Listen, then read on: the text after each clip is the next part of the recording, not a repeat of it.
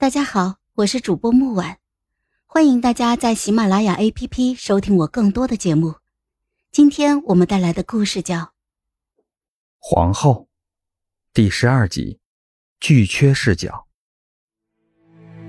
每个皇帝身边都有这样一批精心培养的死士，数量不多，在三百人左右，每一个都精挑细选，有最健壮的身体。最俊美的容貌，当然，最重要的一点，绝对忠于皇帝的心。我，巨缺，一名死士，朕就要死了。我安静地跪在龙椅前，就算对方下一秒要我自刎殉葬，我也会立刻执行。这毒日积月累，深入五脏六腑，必定是朕身边人干的。你猜猜？会是谁？我一向只执行不思考，大脑似一只生锈的齿轮，被迫转动了片刻。我回答：葬礼上，谁笑得最开心，就是谁。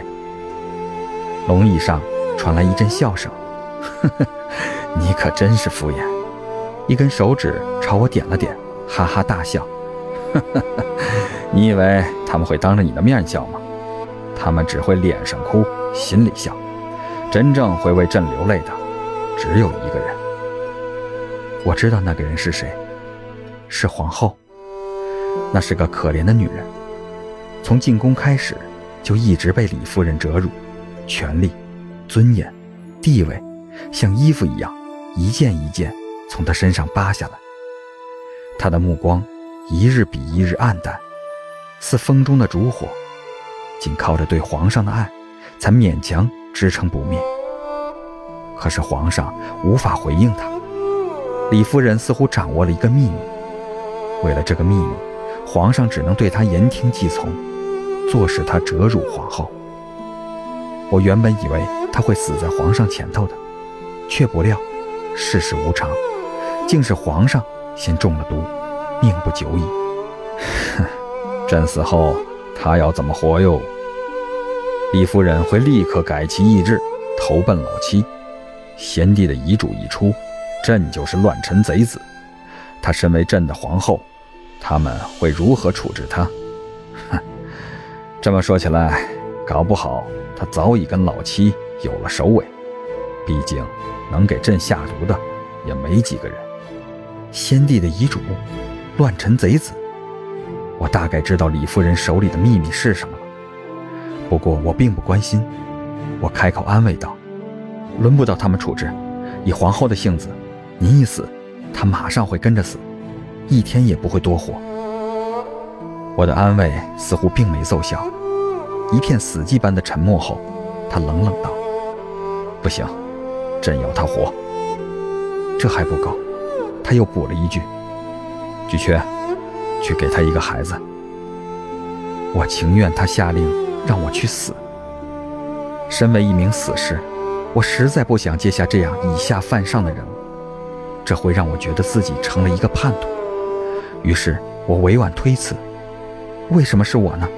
纯君、干将、龙渊、太阿、战卢，他们每一个都比我好。这些都是死士，每一个都以古代名剑为名。纯君出身高贵，干将武艺非凡。”龙渊风神俊朗，其余人也各有各的优点，无论哪一个，都比我更会取悦女人。龙椅上的人走了下来，一步步走到我的面前，伸手揭开我的面具，像是照镜子似的，两张一模一样的脸。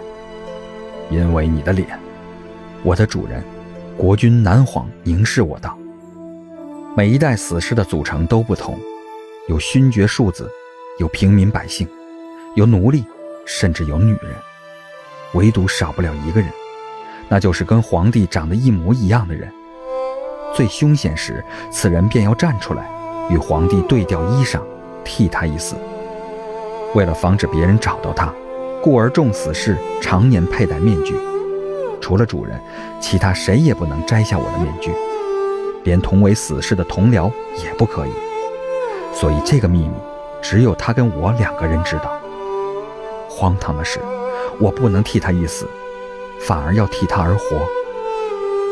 从今天开始，你就是朕。”南皇道，然后开始说他跟皇后的过往，从宰相府的相遇开始，事无巨细，全部告诉了我，怕我忘记了似的，不厌其烦，一遍又一遍。你记住了吗？最后，他问我，我点点头。我也不记得自己被他召见了多少次，听了多少天的故事。我就算是个聋子。靠读唇语，也全记住了。好，南皇宽慰一笑，突然将一样东西刺向我，胸口一阵刺痛。我低头，看见一根簪子刺进我的胸膛，簪头，一只镶嵌着玳瑁的蝴蝶，在血泊中轻轻扇动翅膀。向朕发誓，南皇握着簪子，直视我的眼睛，一字一句对我说。从今天开始，你就是朕。你要扫荡乾坤，把那些可疑的下毒者全杀了。你要，你要像朕一样爱他。我缓缓跪下，叩首军前，心血打湿了他脚下的地砖。谨遵圣旨。